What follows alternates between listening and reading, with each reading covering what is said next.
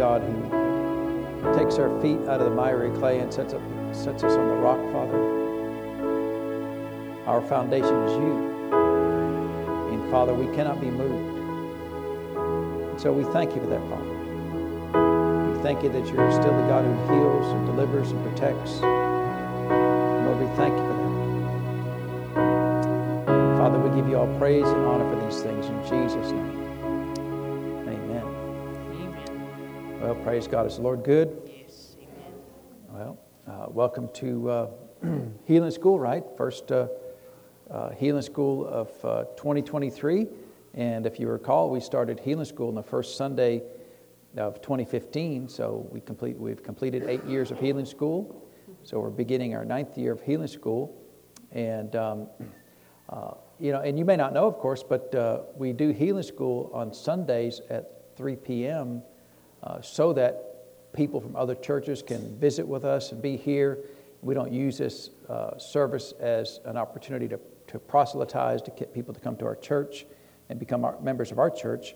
We want the whole body of Christ to uh, know and understand the doctrine of healing, regardless of what church you go to. And over the years, we've had many people from many different churches come and visit with us and, um, uh, and be part of healing school. Uh, and in fact, Miss Sue, who, who's now gone home to be with the Lord, started with us on um, the first Sunday of January 2015 and was with us until she went home to be with the Lord just uh, late last year. And, uh, and she had attended another church in Chattanooga. And we never tried to get her to leave that church and, and uh, join with us because that's not the point of this service.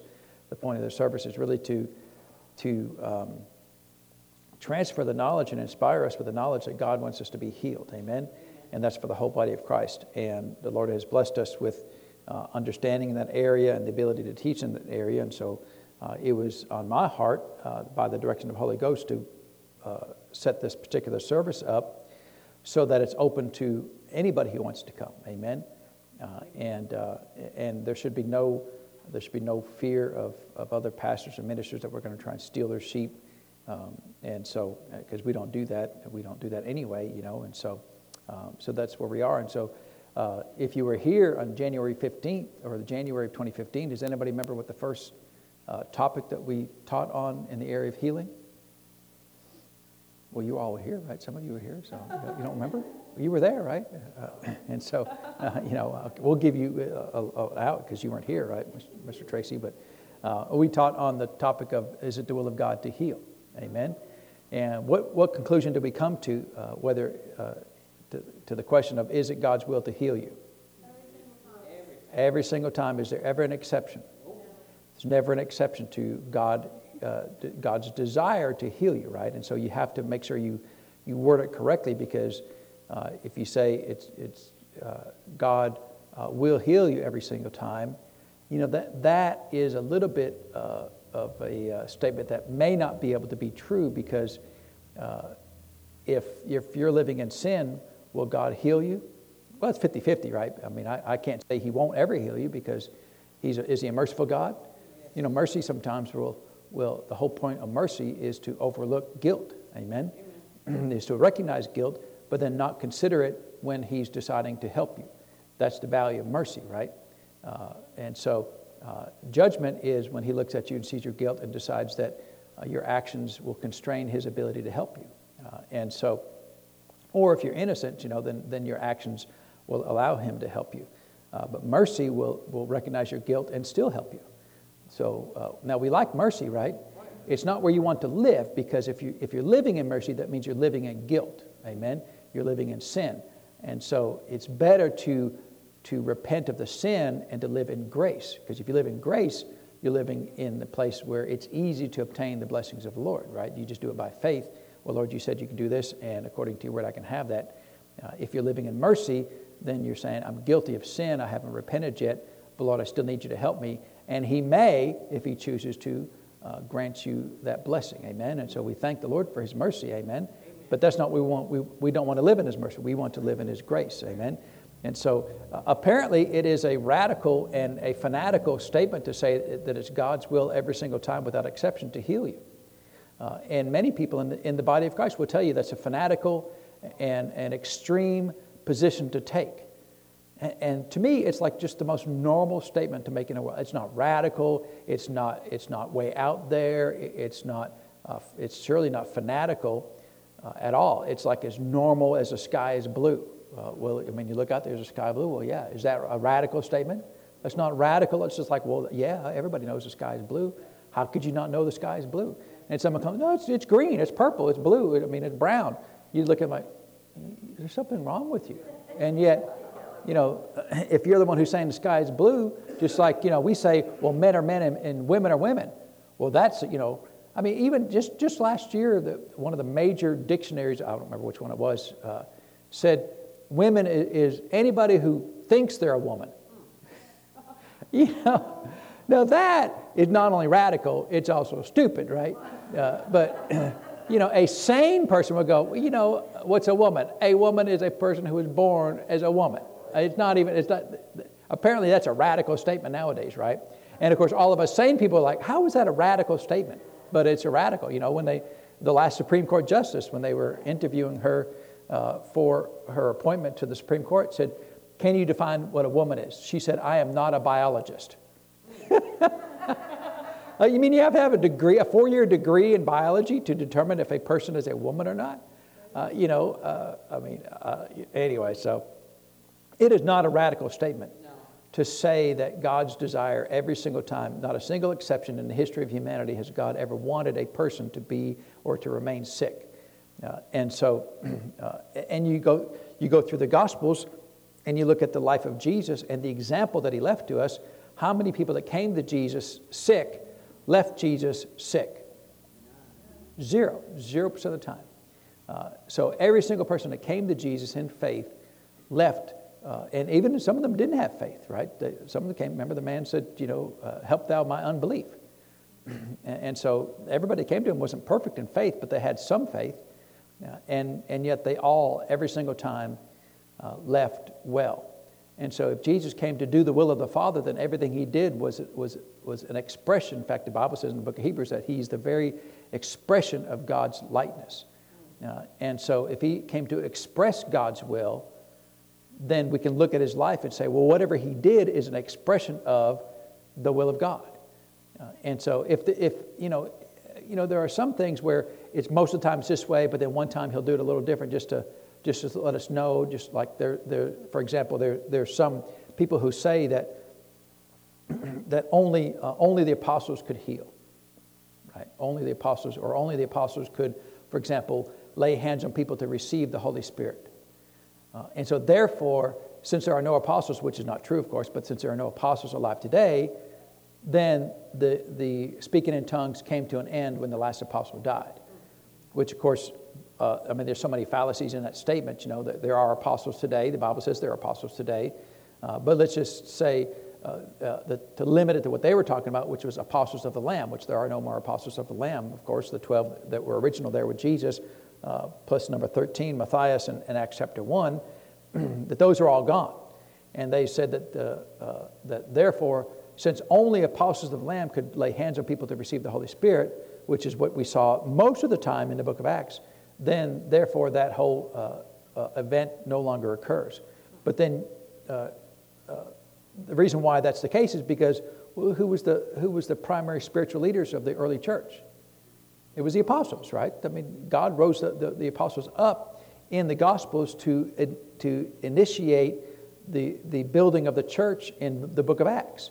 That's what their primary job was to go out and, and start the church. And so then it ex- expanded and, and uh, it went from just the apostolic ministry to the fivefold ministry the apostle, prophet, evangelist, pastor, teacher. But it took some time to do that. So primarily, yeah, it was the five, I mean, the, the uh, uh, the apostles of the Lamb because that was their go, that was their job was to go and do that and spread the knowledge of, of what they witnessed of the Lord Jesus to the church, to the early church, and then to, to infuse the church with the ability to continue on without them.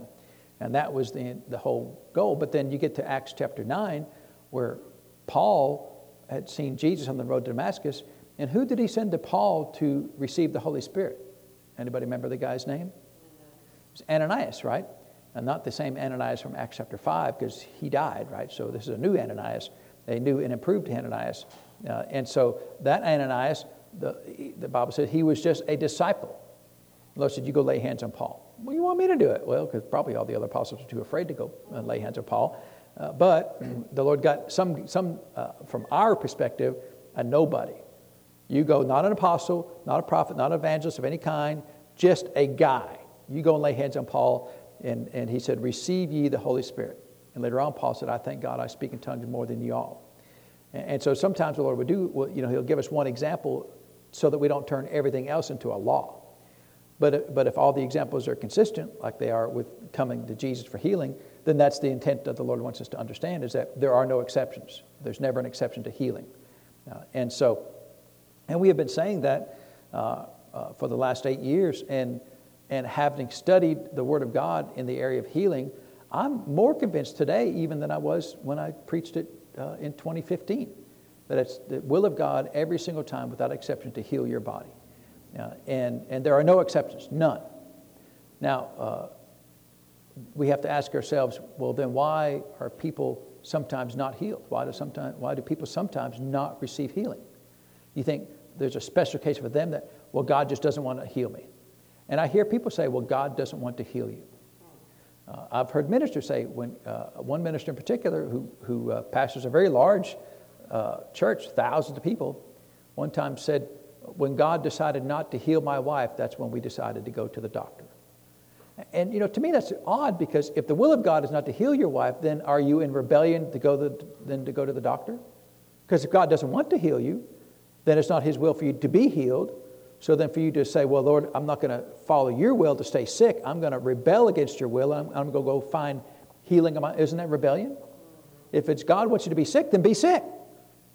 And to not to to to try to override that would be an act of rebellion. And my Bible says that rebellion is, the sin, is as the sin of what? Witchcraft, Witchcraft right? And so it's just, it's, it's, it's, it's, it's gobbledygook doctrine to say things like that, right? That God doesn't want to heal you, that God decided not to heal you. Uh, in, in, fact, uh, uh, we read that. Let's see if we can't find out what uh, Ms. Yeoman said earlier, right? We, we were, me and Chris were going through some notes the other day. I'm, I'm going to find this here about um, what Lillian B. Yeoman said the other day, right? And maybe you can find it too, Chris. Um, you might be able to find it uh, quicker than I can because it's, uh, I know there's that file there. We'll go down to, you just hang on, just relax. We'll get there. We're almost there. Here we are. Uh, and so, uh, so um, this is a quote, this came from her book here, uh, but I wrote it down because if it's some, uh, if it's an important statement here, it's, it's helpful to write it down so you can find it later on. Uh, she said, If I pray and don't get results, I start changing. Now, that's a good statement right there. If I pray and I don't get results, I start changing. Why? She said, she asked the question, why? Why do I start changing? Because some people, they won't change. They're doing something and, and, and they're not getting the results. They will stay until death, right? I mean, they will go to the bitter end and, and I ain't changing. Well, why not? You know, dummy, if, if you're doing the same thing and, and it's not, not working. Uh, she said, because there will have to be a change somewhere before the answer can come. And the change won't be with God because God never changes. Now, that's a good statement right there, right? That, that she's going to start changing because there has to be a change somewhere before the answer can come, and the change won't be with God. God, you need to make a special case for me. He's not going to make a special case for you. Uh, he's already, he's already de- declared that I, will, that I am the Lord that healeth thee. He didn't say, I am sometimes. I am when I feel like it. I, I always am the Lord that healeth thee. And so if you're not receiving healing, then, then, then what do you need to do? Well, you need to change. There, there were some times when Jesus had to say, Son, thy sins are forgiven thee before he could heal him. A change had to occur in that man's spiritual life prior to the Lord being able to. Not, he didn't change it. His will was to heal before, but he couldn't because of the sin. His, his will was to heal while he was being forgiven, but he couldn't because he hadn't finished uh, uh, receiving his, his uh, forgiveness yet. And the will of God was to heal him after he received his forgiveness. And then that's the point when he was able to accomplish it, was after the man received his forgiveness. And then that was, and that was in Luke chapter 5, right, with the man borne by four his four friends, he said, Son, thy sins are forgiven thee. and then he, he was able to heal, heal the man. So the man had to change, right? Uh, something, had to cha- uh, something had to change in this realm where we live prior to the man receiving his healing. And, and you will find that same concept pretty much in all the blessings of the Lord. That if you're not receiving the blessings of the Lord the way that you think you should, or the way that you desire them to be received into your life, then who needs to change? Then you do. Maybe it's your confession. Maybe it's your sin. I mean, sometimes it's not always sin, right? It's not always, well, I'm doing something wrong. Sometimes it's a lack of knowledge. Well, I didn't even know that's how you pray. I just thought it was okay that, well, you know, uh, I'm always the first one to get flu. I'm not, you know, it's just, you know, I'm not trying to do anything. You know, you don't, you don't know that sometimes it's your words, right? Sometimes it's your confession that, uh, well, you know, I come from a long line. Of, you know, my mother died of this, my grandmother died of this, my great grandmother died of this. Even my neighbor died of that. I don't even know, I'm not related to her, but she died of it, so more than likely I'm going to die of it. Uh, well, what are you doing? Well, you're opening up the door to the devil. And the Lord's like, look, I want to help you, but your words are a hindrance to my operating in your life. So it could be your words, you know, it could, it could be sin, it could be your words, it could be that, you mean uh, uh, we can be healed? You know, there are people who just don't even know that. People who, who have no concept that God desires to heal them. So, so they're not against it. They're, they're not uh, uh, actively working uh, to say that God doesn't want to heal. They just don't know. Nobody's ever taught them those things. You know, there are plenty of churches in the world, they never hear a message on healing. Never hear a message on healing. In fact, we had a neighbor who said, uh, who went to his pastor, said, Hey, you know, I'm interested in the topic of healing you know, I've been here five years. I've never heard a message on healing. Can you imagine five years? Not even hearing anything about it. I mean, if you remove healing school from our services, how often do you hear, that God wants to heal you? All the time, right? I mean, it's because it's such a, an important topic that the Lord has provided for us, and He spent so much time talking about it and writing about it in His Word. Surely it's something that we would want to mention on occasion. And of course, we do. And he said, I've, been here five years. I would like to hear a message on healing. I would like to know some more about it. And of course, the pastor said, Well, we don't believe in it. That's why we don't teach it. And it's like, okay, that's fair.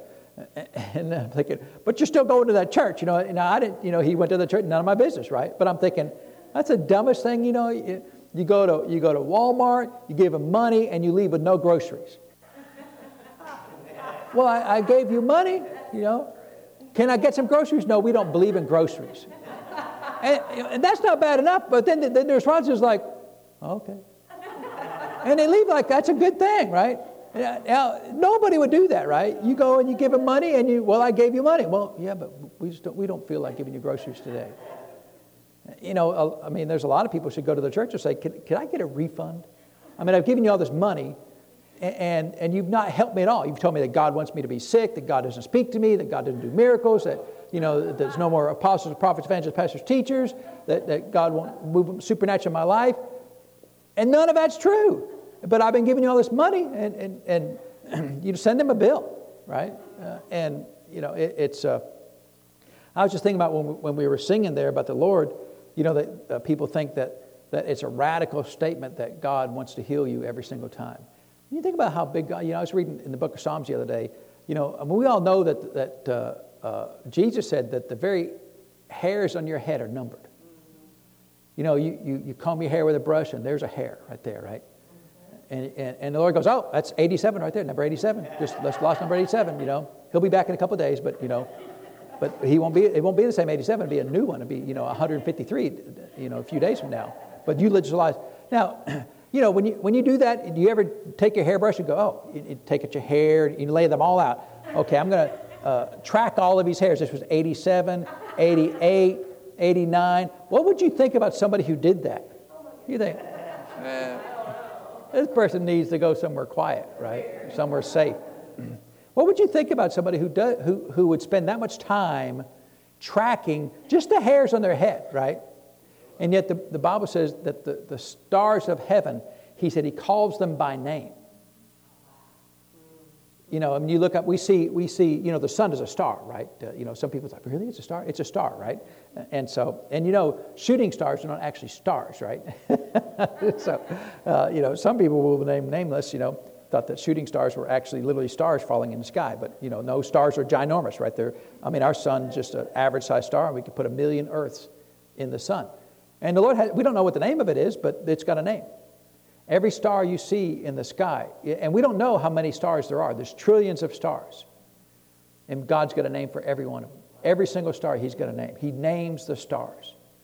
Why would He spend, uh, I mean, of course, He can do that because He's, he's God, right? He's not, he's not limited in any way.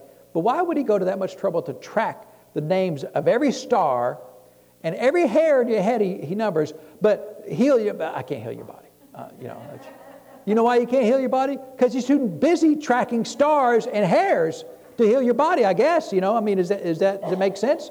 No, but, but it's not radical for the Lord to be able to and have the capacity to name all the stars and track the very hairs in your head, but somehow he doesn't want to heal your body. And, you know, and I think sometimes uh, people say things like that, and I think, have you ever met the Lord?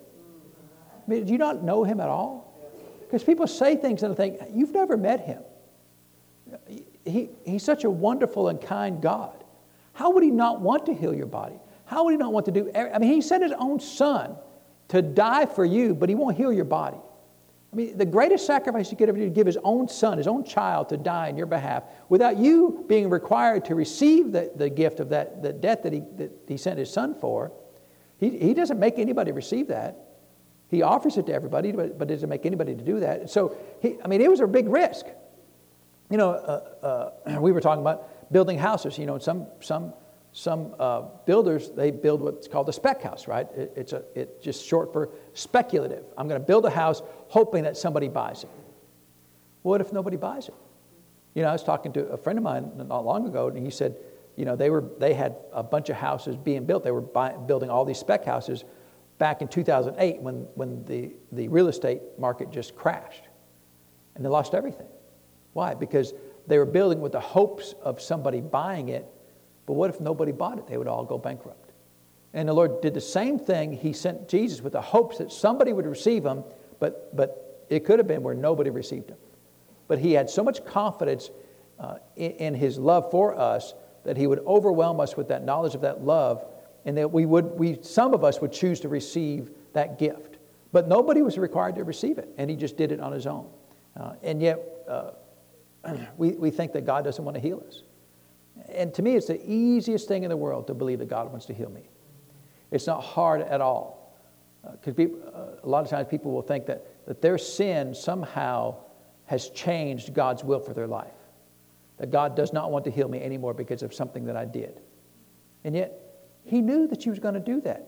He knew going which is the whole reason he sent Jesus to begin with. He knew 2,000 years after Jesus, on a Friday morning, you were going to do that. that so that's why I'm going to send Jesus, because they're going to do that and they're going to need help. And I'm going to be a blessing to them. I'm going to, I know they're going to do that, so I'm going to send Jesus anyway, so that if they'll receive him, they will receive the help to over, overcome that sin. It's not a hindrance, it's a knowledge that you're going to do that anyway. And if you receive the work of the Lord Jesus and his forgiveness uh, and stay in that, that, that frame of living in the grace of God, free from the sins that we do, and just not do the sins, you know, you can live a life without sin. It is possible to live a life without sin. Amen. Uh, but, you know, more than likely you will probably sin sometime between now and your last breath on the earth. You can be forgiven for that. Amen. And if that sin is a hindrance to you receiving the Lord Jesus, why would you hang on to that and not repent? Well, I ain't repenting. I didn't do nothing wrong. Well, you know you did wrong. People, you know, people all the time they say, I didn't do anything wrong. Well, you can tell by your attitude that you know you've been wrong. You just don't want to admit that you've done wrong. And, and you know, you know, with the Lord, I, I, always err on the side of caution. Well, Lord, you know, uh, I mean, I, just in case, I'm going to repent of this thing, right? I mean, if it's a hindrance, I'm going to repent of it. Uh, you know, the, the story when um, uh, Dodie Osteen, uh, John Osteen's wife, uh, he actually went home to be with the Lord before she did, but she had, uh, had uh, contracted uh, terminal brain cancer. And she was not feeling well, went to the doctor, and they did a bunch of tests on her, and they said, you, you need to go home and prepare to die. There's nothing we can do. This is an inoperable brain tumor. And um, sorry, I mean, you know, we caught it too late. Sometimes they can do, you know, chemo or radiation or something to fix it. In this case, they couldn't do anything. You go home and die. And so she went home and said, Well, Lord, I mean, you're my healer. Uh, I don't want to die. I've got young kids, and, and uh, you know, I don't know if, if her kids were grown at that time, and, um, but uh, she had children for sure. And, uh, you know, she was a help to her husband. And so she just said, Well, I'm just going to clear the table. So she started writing letters to anybody she'd ever had any conflict with. Hey, please forgive me, you know, uh, I just want to make sure there's nothing left on my table, nothing left that, that uh, you know, that, that could possibly be a hindrance to me receiving healing. And she just made, made it a point that, you know, whether she was right or wrong, if, there, if that rose up in her that that was a conflict, she's going to write a letter. So she wrote letters to people, hey, please forgive me. Uh, and, and I want you to know that I forgive you and there's no uh, ill will or hard feelings about that circumstance or situation. So that she could be in a position to receive what was already given to her. She just wanted to make sure there was no hindrance on her side. And I think it's a great testimony. If you ever get a chance, you should read it, you know. Uh, it's a little yellow book. Uh, I think the title was called Healed of Cancer, right? Uh, and so uh, it's a great, te- not a very big book, but it's a great testimony because she wanted to remove any hindrance on her side of receiving what she knew was the will of God already and is unchanged, right? The will of God has never changed in respect to His desire to heal your body. Never. It's always, it's always there. Amen. So sometimes we need more information. Sometimes we need to make some changes on our, on our side. Sometimes we need to uh, uh, increase our faith. I mean, there's a lot of things for it. Uh, you know, people a lot of times will say, well, if you just had more faith, you know, that's not always the problem. Amen. Lack of faith is not, sometimes it is the problem, but sometimes it's not the problem. Sometimes it's just other things, right? And so sometimes you have to go to the Lord and say, Lord, uh, just like uh, Dr. Yeoman said, uh, who starts changing? She does. Maybe she's going to go uh, repent of some words that she said, right? Maybe there were words that were that uh, were bad confession words, you know, that, well, you know, my DNA is not very strong, you know, and, and so it's, it's really, uh, really easily overwhelmed by viruses. Germs, pretty good, you know, I'm pretty good overcome, but viruses, you know, I can't overcome viruses. And I mean, maybe, you know, or I don't know, if anybody actually talks like that, but, uh, but it could be your words, right? Uh, and, uh, and, you know, I've told you the story of where uh, when I had that strep throat for, uh, for many years, I, you know, by that time, that was in 1997, I'd been saved for 16 years by that time, actually uh, uh, sev- uh, 17 years, 1997. I was born again in 1980, so I'd been born again for 17 years. I, I came into the church knowing that God heals, right? I mean, not immediately because I didn't know, but soon you know, I went to a charismatic church and they started talking about healing. It's the easiest thing in the world for me to believe that God heals. So I've been saved for 17 years, believing for the vast majority of that time that God's a healer, and yet I wasn't receiving healing. And so I went to the Lord about it. He said, Well, you're, you're, you're trying to cast out a devil, and that sickness is not caused by a demonic presence. So it wasn't, it wasn't lack of faith, it wasn't sin, it, it wasn't anything, but it was a wrong application of the power of God. I was trying to apply uh, casting out a devil to fix, uh, fix my sickness when my sickness was not caused by demonic presence.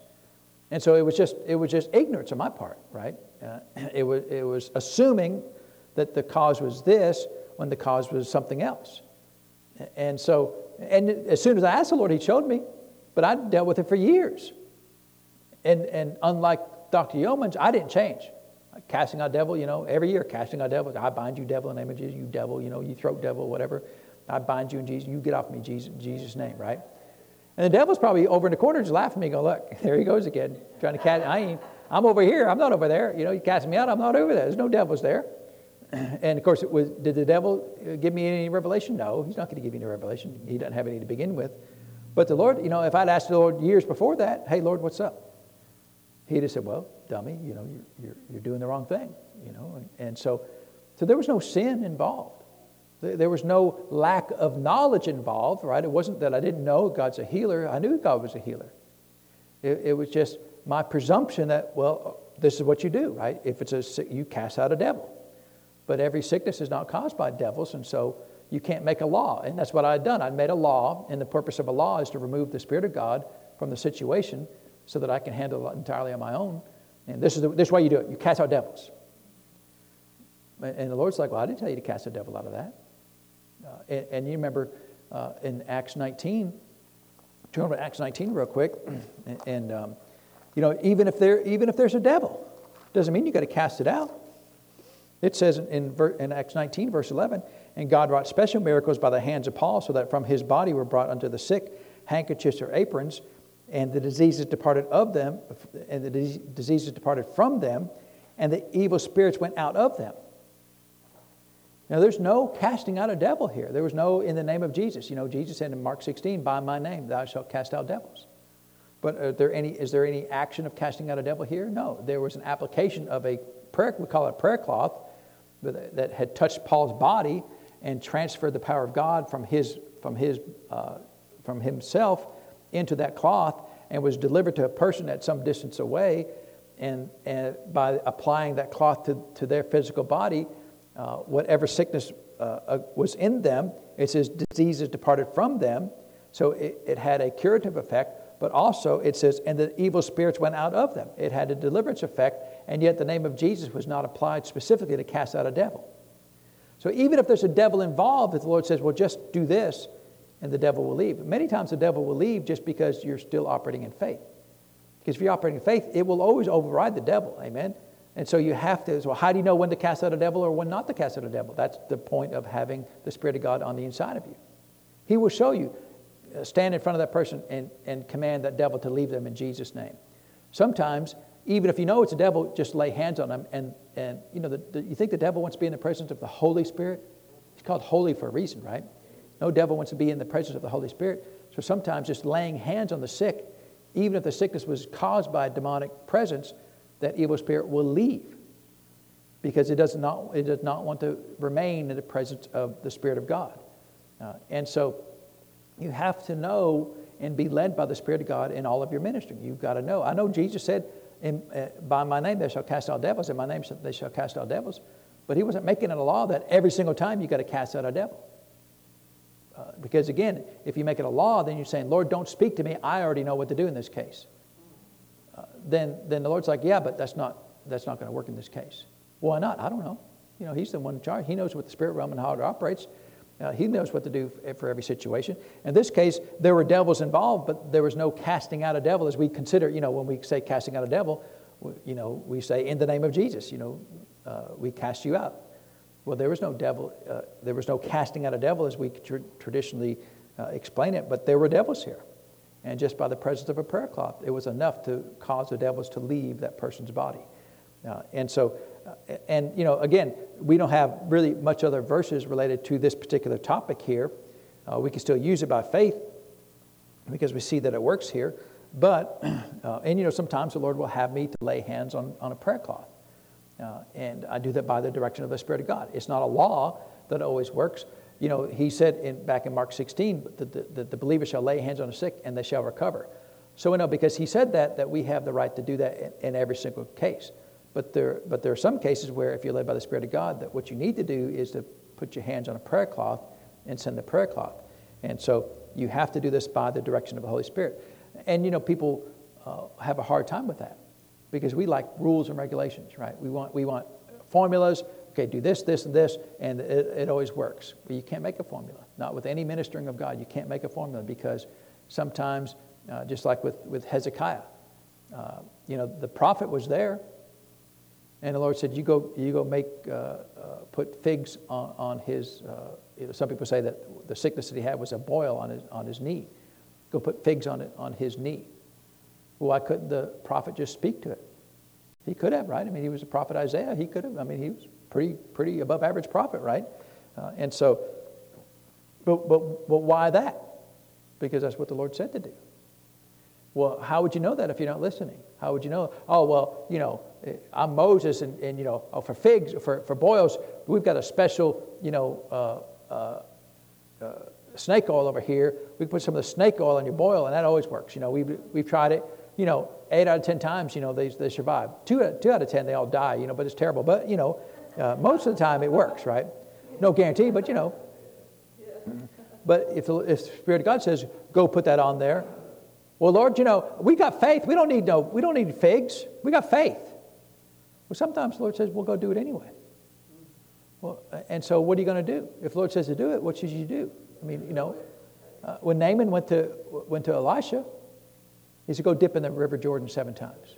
Naaman's like, I got better rivers over where I'm, from Syria, where I'm at, than this muddy old stream of the Jordan River. Doesn't matter. That's what the prophet said to do. And the prophet said to do that because that's what the Lord said to do. Why seven times? Why not six? Why not eight? I don't know. The Lord said seven. Seven's a, uh, that's the number. Well, it's, it's, it's, it's, you know, the number of completion or whatever, you know. It, it was seven because it was seven. Because the Lord said it was seven. And was there magic numbers? No. Uh, but, uh, you know, it, it was the number, right? And so uh, you've got to be led by the Spirit of God in these things. Amen? Because uh, if you're not, you're going to turn all of healing into a law as best you can because our flesh loves to live in a situation where we don't have to hear from the Spirit of God. I've got this, but I've got this. I'm going to go lay hands on everybody. But sometimes you don't lay hands on everybody. You know, Jesus went to the pool of Bethesda and said there were multitudes there. And, and uh, how many people were healed when he went to the pool of Bethesda? One. Just one guy. Well, why not about those other people? Well, you see, God will sovereignly move on occasion for people, uh, uh, but He will always yield to faith. But sometimes He'll move sovereignly, right? So He went sovereignly because the Lord sent Him there. He went to the pool of Bethesda. He found the man. The man got healed by a sovereign act of God. The man wasn't pursuing Jesus. He didn't even know if Jesus was around.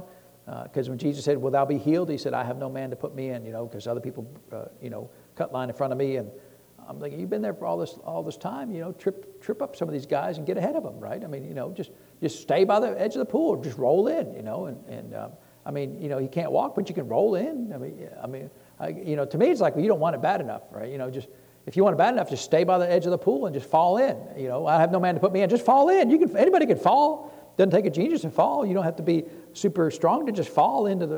You know. So you know, I don't know if he wanted all that bad or not, but uh, but Jesus asked him, and, will you be will you be healed? So he didn't know who Jesus was, and Jesus said, you know, take up your cot and be healed. But nobody else was healed. So see, therefore, it's not the will of God. He, he doesn't say that. Because I can guarantee you, anybody else at the pool, if they were smart, they would, hey, can I get some of that? oh, yeah, you can get some of that. What's amazing to me is nobody asked. You know, they, they just saw a man, and they all knew him because he'd been around for a long time. They all knew, uh, hey, Bob, hey, Joe, you know, they all, they all knew each other. And, and he got healed. They go, wow, wouldn't that be nice? If any of them had said, hey, thou son of David, can you have mercy on me too? Can I get some of that? Guaranteed. Because how many people received healing that came to Jesus? All of them. How many received healing and asked Jesus for healing? All of them, right? And so sometimes God will sovereignly move, will move in a situation and, and provide a blessing for, for somebody. And that's really the miraculous power of God, which is sovereign, right? The, the gifts of the Spirit are sovereign. Uh, but the thing that the Lord showed me many years ago is every miracle that somebody receives by sovereignty, any Christian can, can receive by faith. Uh, and so if you see that somebody obtains something by a sovereign move of God, you say, well, Lord, you know, I need that same thing. And, and if you did it for them, you will do it for me. So you can receive it by faith if you choose to receive it by faith, if you believe God for it. Amen. Uh, you can't just, well, wouldn't it be nice? Uh, you know, because it's we, we love it when God moves sovereignly on our behalf because it requires no faith. Uh, it will God just do something for us? And you know, God does do things for people uh, many times. For the, for the church, He'll just sovereignly move and be a blessing to somebody in the church, sometimes heal them, sometimes provide them wisdom or some benefit, some, some blessing. And oftentimes, other people in the church go, Well, wouldn't that be nice? Would it be nice to be just like them? Aren't they lucky? Right? And then we say things like that, amen? But, was, but from my perspective, if I see anybody receive anything, my thoughts are, well, Lord, if, they, if you'll do that for them, you'll do that for me. And I can ask you for that and because you love me. And I didn't even know that was a thing. I didn't know you did things like that. But I'm glad that you, that you did that for them, even if it's a sovereign move, because if you did that for them, then you'll do it for me. Amen? Because you're not a respecter of persons. Uh, and so, is it the will of God to heal every single time? Yes. It is. Is that a radical or a fanatical statement? It's not just normal, have you ever met the Lord kind of statement, right? If you've ever met the Lord, it's like, oh, well, yeah. I mean, it's obvious that God would want to heal you. Amen? Uh, and, and so, and yet, even today, people still think that's a radical statement. Even people who come to this class oftentimes think that's a radical statement, that that's, that's an excessive statement, that's a statement that's, that's, uh, that you can't, it's just not true. They'll say things that's it's not true. Even people, you know, and this hasn't happened in many years, but uh, people that have been involved in the Pentecostal church for decades, decades, right? Not a day or week, decades, right? Will come to me and say, Do you really believe it's God's will every single time to heal? Yes, every single time. And they'll leave shaking their head, going, I don't know about that. I don't know about that. And to me, it's sad. If you're, you know, from decades in a denominational church that lied and said God doesn't heal, okay, fine, you know. I mean, you should you shouldn't stay somewhere where they lied to you, but you know, that's not my not my business. But you know, if you've been taught all your Christian life that God doesn't heal, and now suddenly you find out that God does heal, it takes a while to to sometimes it doesn't have to, but it, sometimes it takes a while to unlearn some things, right? Just unlearn uh, just unlearn some things. You know, one time. Uh, uh, Brother Hagin was praying, and the Lord showed him a vision of like an old shoe. And, and, and Brother Hagin said, What's that? So said, That's some things that you're still hanging on to from your denominational days that you need to get out of your, out of your heart that you've been believing, you know, about me and stuff. And, and so sometimes an old, old rotten shoe, right? When we were working on a house, we found some old rotten shoes, right, in the, in the walls and stuff, been there for probably 50 years, you know, and, and just, uh, they're unusable, right? But this old shoe, just sitting there, old shoe. Probably got old, old foot odor in it too. Uh, and, and, for 50 years, been sitting in there. Well, how many old shoes are in your heart, right? You pull out and go, get rid of that thing. You know, somebody, oh, let's hang on to it. It's an antique. You know, antique just is a fancy name for old, right? And, and so now I, I do like some antiques if they're nice, you know, but, but some things, they're not antiques, they're just old. And so some old shoes in your heart, they're just old, right? Just get rid of them. Amen. Just move on well, I might need them. No, just move on. Amen. Get rid of them. Uh, and so it is not, uh, I, I, don't consider it even radical at all to make a statement that God wants to heal your body every single time without exception. That is not a radical statement. That is not, it's sure not a fanatical statement. And yet, uh, there are ministers, there was one minister who even said that. He, he was a president of a Pentecostal college. So, not a denominational college who will lie and said that God doesn't do these things, uh, a Pentecostal, he said, uh, all you people who, have, who hang on to the fanatical idea that God always wants to heal, you need to get rid of that. Because sometimes God needs to use sickness for your benefit. You know, and, and that's just, uh, it's just absurd, uh, you know, from, from any, now, you, you, know, you can find scriptures in the Old Covenant, Old Testament that says things that it would imply something like that. But that's from the Old Covenant, right? That's not from, from where we live in the New Testament you have to temper everything you read in the Old Covenant with the light of the New Testament. If, you, if your doctrine is built entirely upon Old Covenant verses, I can guarantee you it's going to be wrong somewhere. If you, if you can't take, you have to take any doctrine that you, that you find in the Old Covenant and, and shine the light of the New Testament upon it and see if it's still for us today. And if it's not, you got to get rid of it. Just like the curse of the law, right? People love the curse of the law. Oh, you got, oh, you're cursed. Yeah, you're cursed. Yeah. And, and sometimes they have a badge of honor. I have generational curses. You know, you think you curse, I got generational curses, right? And they love that because, because one verse in the Old Testament says that he, that, that, that uh, he will visit the sins uh, of the father upon the third and fourth generation of the children. But they don't read the rest of the verse, which says, to them that hate me. So they love the generational curses because, oh, yeah, yeah it explains all their problems without them having to be responsible for their problems. Because if it's a curse that came from their dad, well, it's not my fault. It's my dad's fault. And it's his curse. And so, you know, and yet Galatians 3.13 says what? That Christ has to redeem us from what? The curse of the law. Yeah, but that's only true if there's no curses. Because if a curse, you still get it. See, Christians have a hard time with that, you know. And in fact, even around here, uh, we, you know, who is a curse? Who, who, who is qualified on the old covenant? Who is qualified to receive a curse? People that are perfect or people that, are, that fail? People that fail, right? According to Deuteronomy 28, if you do everything he says, you get all the blessings. And if you don't do everything he says, what do you get?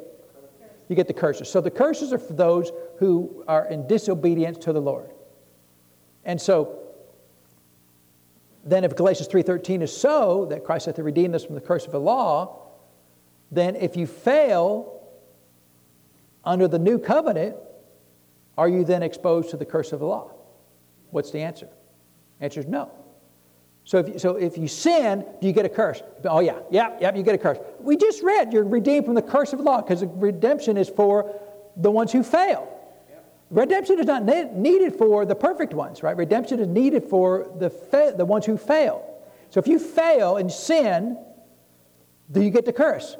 And, and how many charismatic? Oh, yeah, curse on you, hex on you, right? Curse for you and curse for you. And yet Jesus said he redeemed us from the curse. Because we're the ones who fail. All of us have failed. Amen? And if we've been redeemed, so then how do you ever get bad things? Well, you know, sinning does not, there, there, there, is, there is an extreme teaching in the church that says because of grace and because of things like Galatians 3.13, that doesn't matter what we do, we're okay. No, that's not true. It's just in the, in the old covenant, the curse was a legal uh, uh, response to your sin. That the devil had a legal right to come to your life and, and, to inflict whatever he wanted to inflict upon you if you sinned. He had a legal right just immediately, you sin, he can go do it.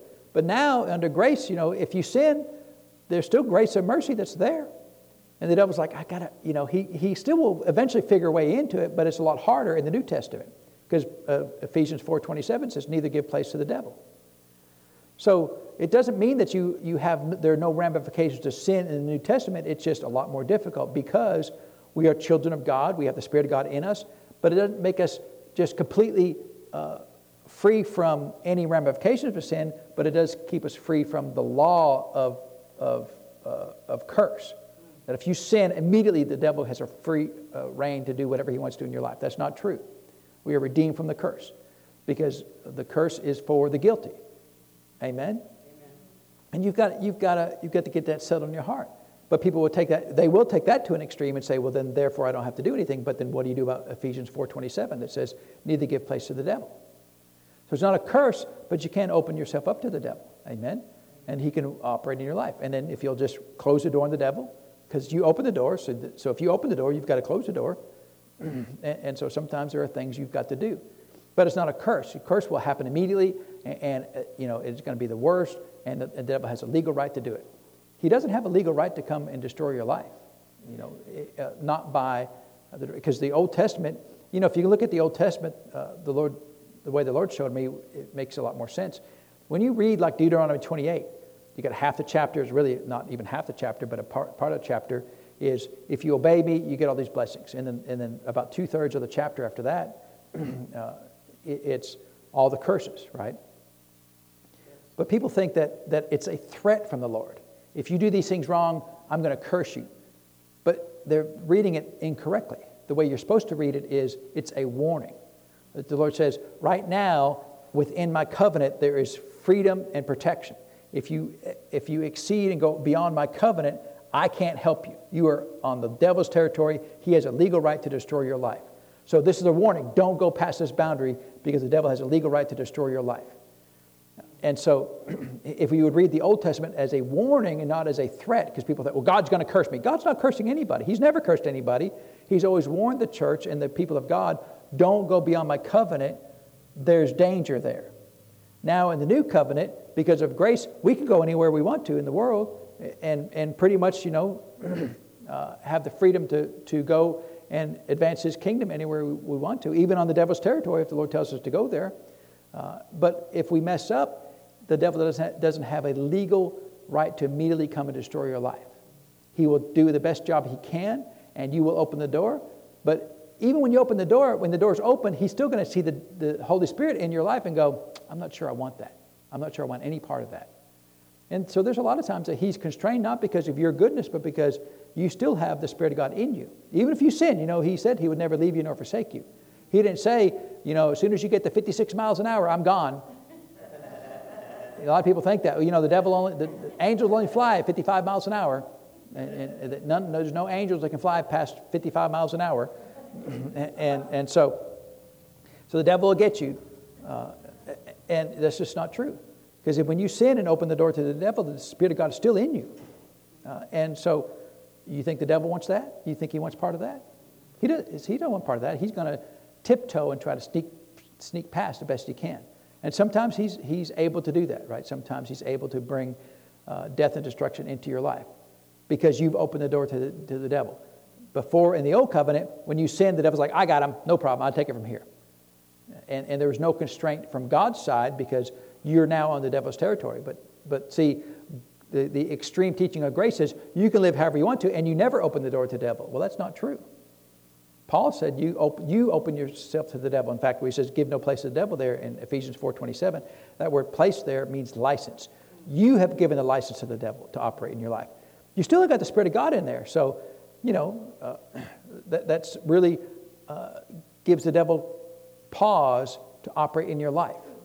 Amen. Even if you gave him license, he said, Yeah, but you got that Holy Spirit in you, and that makes me really nervous. And, and I have seen you before. You repent pretty quick, so, you know, I just don't know that I'm going to do that. And a lot of times, no, you won't see any ramifications. Does that give you a license to sin? No, it is foolish to sin on purpose. Amen. Of course, there are no sins except they're on purpose, but it's foolish to sin, especially with the idea that, well, nothing, there's no ramifications to that. I wouldn't roll that dice. You want to roll the dice? I'm not rolling that dice. Amen. So it's, you know, there, there is a distinction, but if we have been, if we have been redeemed or purchased from the curse of the law, then when we sin, do we now get the curse? The answer is no. And, and even some people in church would say that's a radical idea. And yet, who, who is redeemed from the curse of law except for those who need to be redeemed from the curse of law? The righteous have never been redeemed from the curse of law because they have no need to be redeemed from the curse because they've never committed a sin that would cause the curse to come. In fact, the Old Testament says, the curse causeless shall not come. Right? If there's no cause, if you've never done anything wrong that would allow the curse to come, then then you're good. You don't, you know, Deuteronomy 28 doesn't even apply to you. If you've never done anything that would cause the curse to come, then you're good anyway. But I don't know anybody's ever, you know, anybody's lived perfect in their whole life. I don't know anybody's lived perfect in their whole life. So uh, if you do sin, does that mean you're cursed? It does not mean you're cursed. You know, I've heard people preach, you know, they, they love Malachi chapter 3, was talking about tithe, bring your tithes and offerings to the storehouse, right? Uh, and is that a true statement? Sure. Did, did he say if you tithe that he will open the windows of heaven? He did say that, right? So are we, are we redeemed from the blessings of the law? No. So if there's any blessings of the law, they still belong to us because we're children of Abraham, right? The, the, the law was given to Abraham and to children of Abraham. Uh, and so if, if he says that when we tithe that he'll open the windows of heaven, then if we tithe in the New Testament, will we get the windows of heaven open to us? He, we, we will. But it says if you don't tithe, you're cursed with a curse. So I've heard preachers get up just spitting mad. If you don't tithe, you're all cursed. Everyone is cursed. Curse on you. I checked your records the other day, no tithe, curse on you. and so, is that true? No, it's not true. Now, are you qualified for the windows of heaven if you don't tithe? No, you're not qualified because the qualification for the windows of heaven is to be obedient.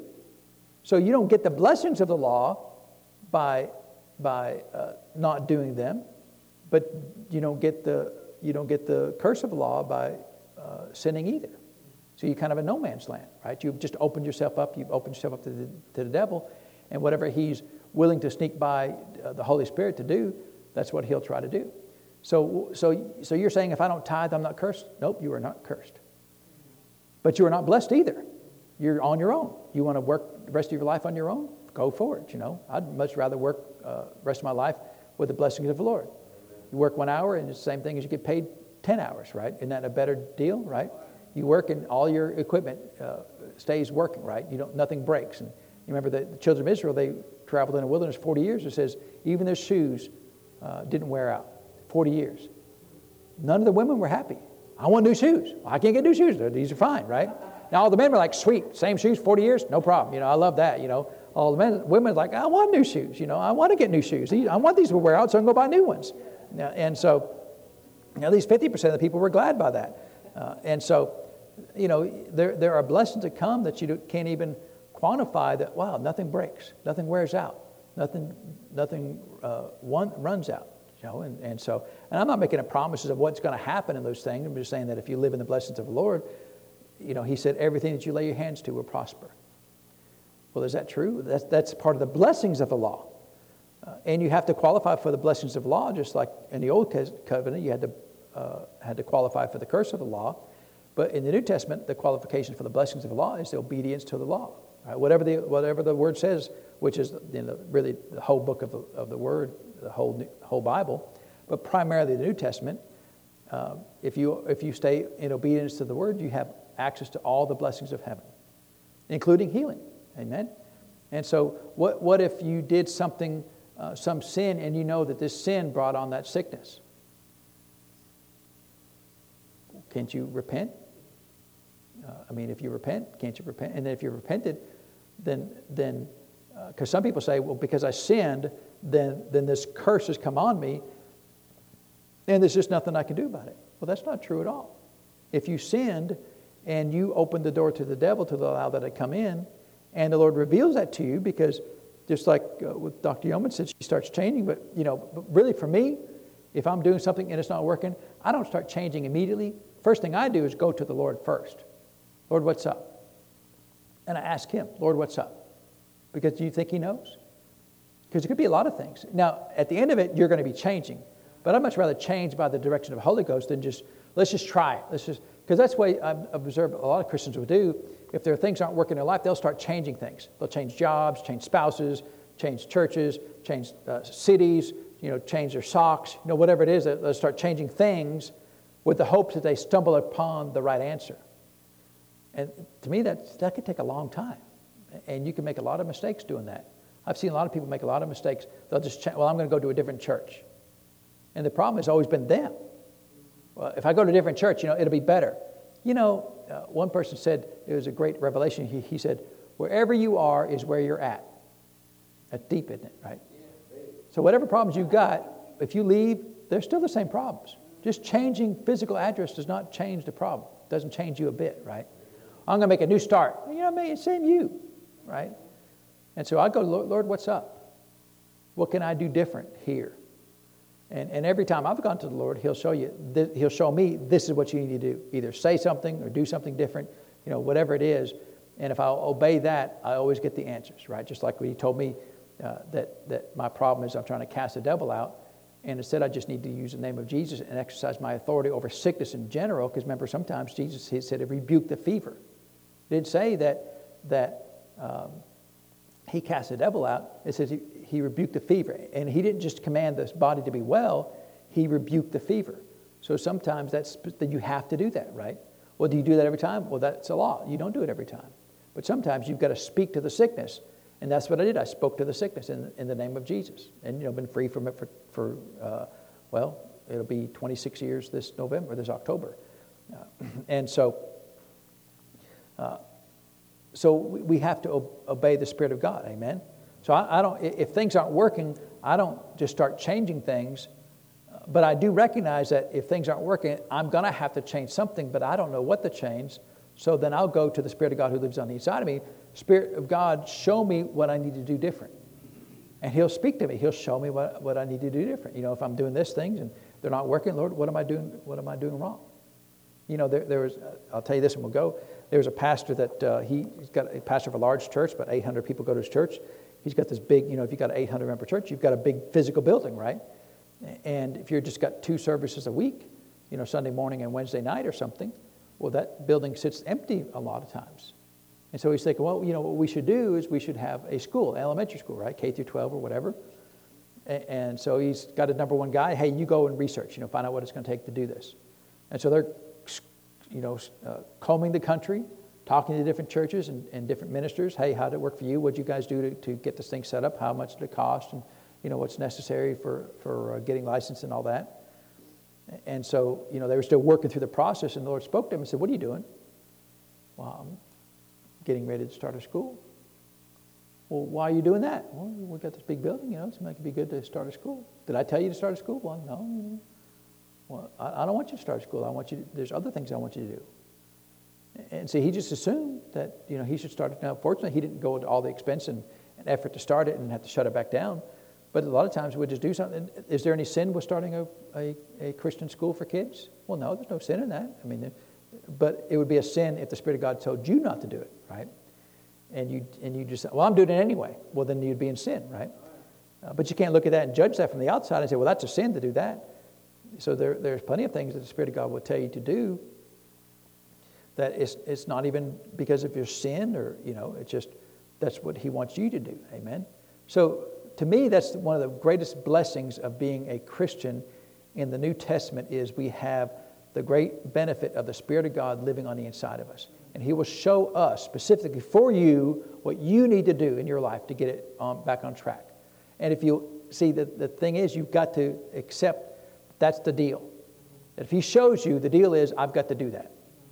Right? And He may say, I don't want you to, to move or to do anything. I want you to just repent in this area of your heart, you know, change, make this adjustment, and then you'll be fine. And, and then I'll tell you one more story. We'll go, you know, uh, Brother Hagin was a pastor for 11 years, and, and the Lord spoke to him and said, I never called you to be a pastor. You know, I need you to, to go and be a pastor for a while to learn some things, but that's not your calling. Your calling is to be a prophet and a teacher. And so uh, you need to leave the church uh, uh, and quit being a pastor and go out in the field ministry and go travel from church to church. And so he did that for a year. And he's broke after a year. Doesn't have any money, broke, you know. And uh, he said, My kids weren't properly uh, clothed, you know. Uh, my wife wasn't properly clothed. They weren't fed well. And he, you know, he uh, wearing out all, the, uh, all of his shoes. And he said he had to sell his car for scrap. It was so bad he couldn't sell it. He just had to sell it for scrap metal. And so he went to the Lord after a year. Said, Lord, you know, I'm doing what you told me to do, and I'm broke. And the Lord said, uh, he, he said, uh, in fact, uh, Brother Hagin quoted him Isaiah 119, and I'll just, we'll just read that there. Uh, because it's the Word of God, right? And so people say, well, you know, you're worshiping a man. I'm not, you know, he's just telling how the Word works, you know? And I'm glad that he had to find it out, so I didn't have to go through the trouble of finding it out. And so uh, he went to the Lord and said, Lord, you said in your word that if I be willing and obedient, I shall eat the good of the land. He said, I'm not eating the good of the land. He said, I'm not just at the bottom of the barrel. He said, I'm under the barrel. and, and so the Lord said, Well, you know, you are correct that that verse is true. Is that verse true? Oh, well, why is it true? Because the Lord spoke it's true, right? If you are willing and obedient, you shall eat the good of the land. If you're not eating the good of the land, one good place to start is this verse right here, right? Oh, Lord, am I, am I, am I willing to be? And, and so Brother Hagin said, you know, I'm, this verse isn't working in my life. What's up? And the Lord said, well, you're not qualified for that verse. And we, I, I did what you told me to do. He said, yes, you were obedient to do what I said. He said, but you've never been willing. He said, you, you went and did the legalistic thing. You went on the road. You left your church. You're doing these things as a check mark to say, look, in the flesh, I'm doing what you want me to do. He said, but your heart's never been in it. You want to be home with your kids. And I called you to, to have a traveling ministry. And so the Lord said, the issue is not obedience, the issue is your willingness. Now, who can, now see, if, if obedience was the only measure, we can measure that in the natural realm right? Oh, you're traveling, therefore you're obedient, right? You were a pastor, and that Lord said to travel, and we noticed you stopped pastoring, now you're traveling, therefore, from just from the flesh alone, we can judge that you are obedient. But see, does the Lord only look at the natural things? Well, he looks at a man's heart. Can anybody tell if you're willing to do something or not? Not really. I mean, you know, if you tell them you're not willing to do it, it's fine, but, you know, but could you fake it and act like you're willing, but you're not willing? You're just obedient? You could fake it, right? And, and it wasn't, you know, it's not one of these big, deep things that he's planning, well, I'm going to do it, but I don't want to, right? It wasn't that. He just, you know, there was just some regrets in his heart that he had to leave his kids, and his wife was now having to raise the kids, and there was just regrets, you know, that he's having to do this, and Uh, but he's he's going to do it. He, you know, sometimes we'll do things we know we have to do it, but we don't really want to. See, that's that's where we get into error. If we're going to do it, we should want to do it. Amen. And now sometimes we know that our flesh doesn't want to do it. We got to tell our flesh to shut up, and you know sometimes you do have to do that. But the Lord said, "You're not qualified for this verse." And, and Brother Hagin's testimony, he said, "Don't tell me it takes a long time to change." He said, "I just made one adjustment in my heart right there. Nothing else changed on the natural realm. Still traveling, still going to different churches, still not pastoring." He said, "I just made one adjustment in my heart." And he said, things immediately started turning around. Now, you know, sometimes it takes a while to turn things around, right? I mean, you've been poor for all this time and you know, not believe in God for the right way. And so sometimes there's this natural uh, time it takes to turn things around. But oftentimes you can tell immediately in the realm of the spirit when they change. and um, I know I told you I'll tell you one story, but I can tell you one more story. Uh, you, know, uh, of course, we've got three kids, and, and one of the kids, that, uh, when they were young, just like at toddler age, right? Two, three years old, four years old, was acting up at church, right? Biting kids, pushing kids down, you know. If you know my kids, you're like, oh, yeah, I know which one it is, right? but it doesn't matter which one it is. Uh, and so uh, me and Chris started praying about it because we're doing all we know to do, right? We tell them, hey, you can't do that, you know, and we would do that. We'd say, hey, you can't push kids down. And if, you know, if you do that again, you know, well, we would, we would never threaten our kids. We said, you can't push kids down or bite them, right? Or eat them, right? Can't, or cook them, you know, you can't do anything like that. It's all of us wrong. And so, but they kept doing it. It wouldn't change. And so we went to Lord, Lord, what's up? You know, we're doing what we know to do, but we're not seeing the change in the child that we expect. And, you know, and of course, the Lord said, well, it's entirely the kid's fault. You know, uh, beat them a little bit more and, and they'll straighten up. No, he said, he pointed his finger at us because me and Chris were praying about this. Uh, he said, he said, the problem with the child is you. It's me and Chris. That's what he said. It's, it's your problem. It's your fault. Well, why is it my fault? He said, because you are not in agreement. You know, because, because uh, uh, oftentimes what happens in a family is the dad will be the bad guy, the mom will be the good guy. Sometimes the other way around. Dad's the good guy, mom's the bad guy. All the discipline comes from one parent. And what happens is when that's the case, then the child will go to the other parent and cry, "Oh, they're being so mean to me," you know. And the other parent, goes, "Oh, it's okay, honey, it's all right," you know. And what are they doing? They're being they're being in disagreement. That well, they're wrong, but you know, I'll be the nice guy. And that's that's that's sin, right? That's not being in agreement. Because uh, however you discipline your children, you've got to be in agreement about that. Amen. And so the Lord said, You're in rebellion. Not you, but, but the two of us were not in agreement. That's what He said. You're not in agreement. And so we had to find that place because sometimes, you know, one parent wants to be really harsh, the other parent wants to not be so harsh. Well, the only way you can get agreement is to do some compromising. Amen. To find out, well, what's the best place? How can we find the place where we need to be together? That's what love does, right? If you're going to be married, you've got to have to do things like that. And, and so, if you're not married, just do it day. Eat peanut butter every day, doesn't matter, right? If you're married, you can't eat peanut butter all the time. I could, you know, but, you know, sometimes why, like, can we have not peanut butter today? Okay, all right, fine. Not peanut butter today. and so, so we had to repent. Now, now, as soon as we did that, I knew in the realm of the Spirit, things changed. Immediately, I knew. But we go to church, people say, oh, yeah, your kid's rotten. And I remember one time said, well, no, we prayed about it, and, and, the Lord said it's changing. Oh, you're just one of those parents who stick their head in the sand. I ain't sticking my head in the sand. We've, we've done our job.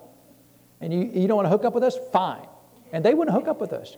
And I was a little annoyed at them, and still a little annoyed at them, you know, because they like, they love to, they love to just show how spiritual they are. Well, your, your kid's rotten.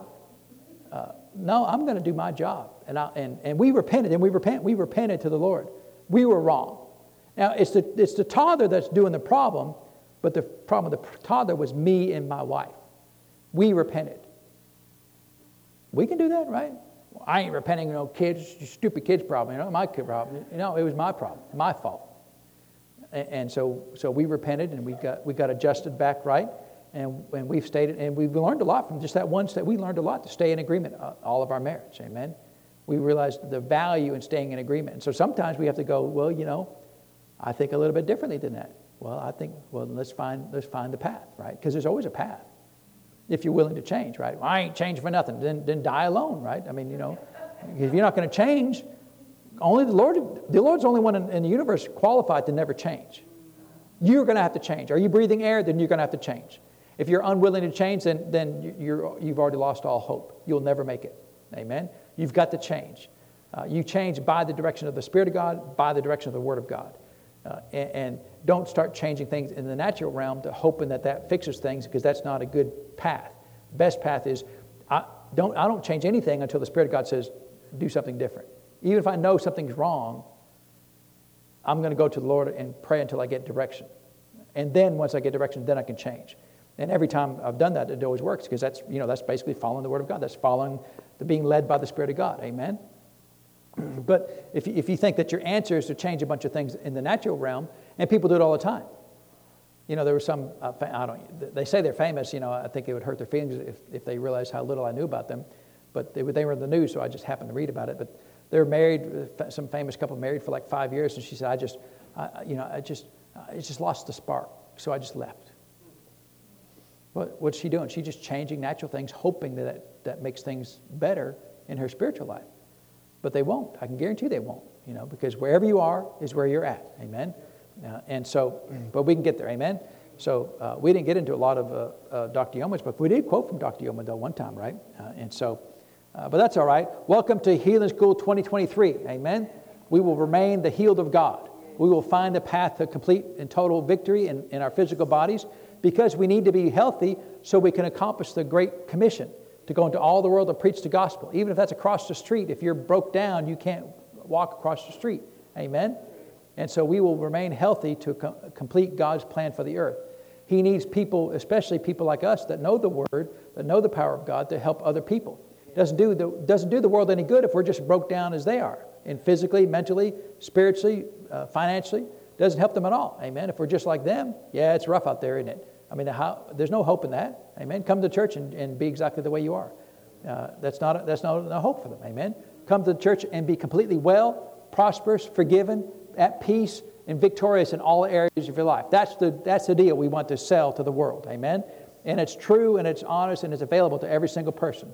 And we have the capacity to do that. Amen. Come to our church and be healthy like us. Not because you sit in this chair, but because you learn about faith. Amen. Uh, and so let's pray and thank the Lord for His word. So, Father, we thank you for the word of God. We thank you for the blessings of heaven. Father, we thank you that it is true that you have redeemed us from the curse of the law. That includes all sickness, all disease, Father. We have a right and privilege by heaven to never be sick another day of our life. And so, Father, we thank you for that. We thank you that we will do that. We'll live according to your word and see all the victory that you desire for us in all of our lives. We thank you for that, Father, in Jesus' name. Amen. Well, praise God. Is the Lord good? He's good all the time. Amen. He is so good. Uh, and does you think He wants to heal your body? Absolutely. Amen.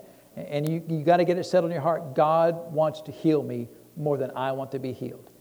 And, and that's true. You'll never, even as much as you know the Lord, you'll probably never appreciate that statement uh, to its fullest extent till you see the Lord in, in, in person. Amen. Face to face.